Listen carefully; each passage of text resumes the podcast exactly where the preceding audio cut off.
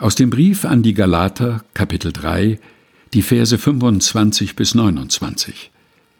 Die Befreiung zur Gotteskindschaft. Da nun der Glaube gekommen ist, sind wir nicht mehr unter dem Zuchtmeister.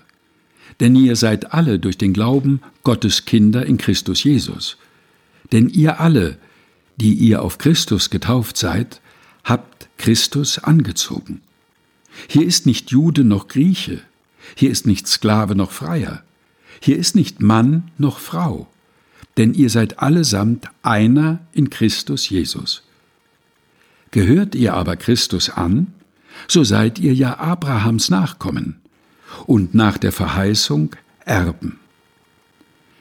Galater, Kapitel 3, Vers 25 bis 29 aus der Lutherbibel der Deutschen Bibelgesellschaft. Gelesen von Helga Heinold.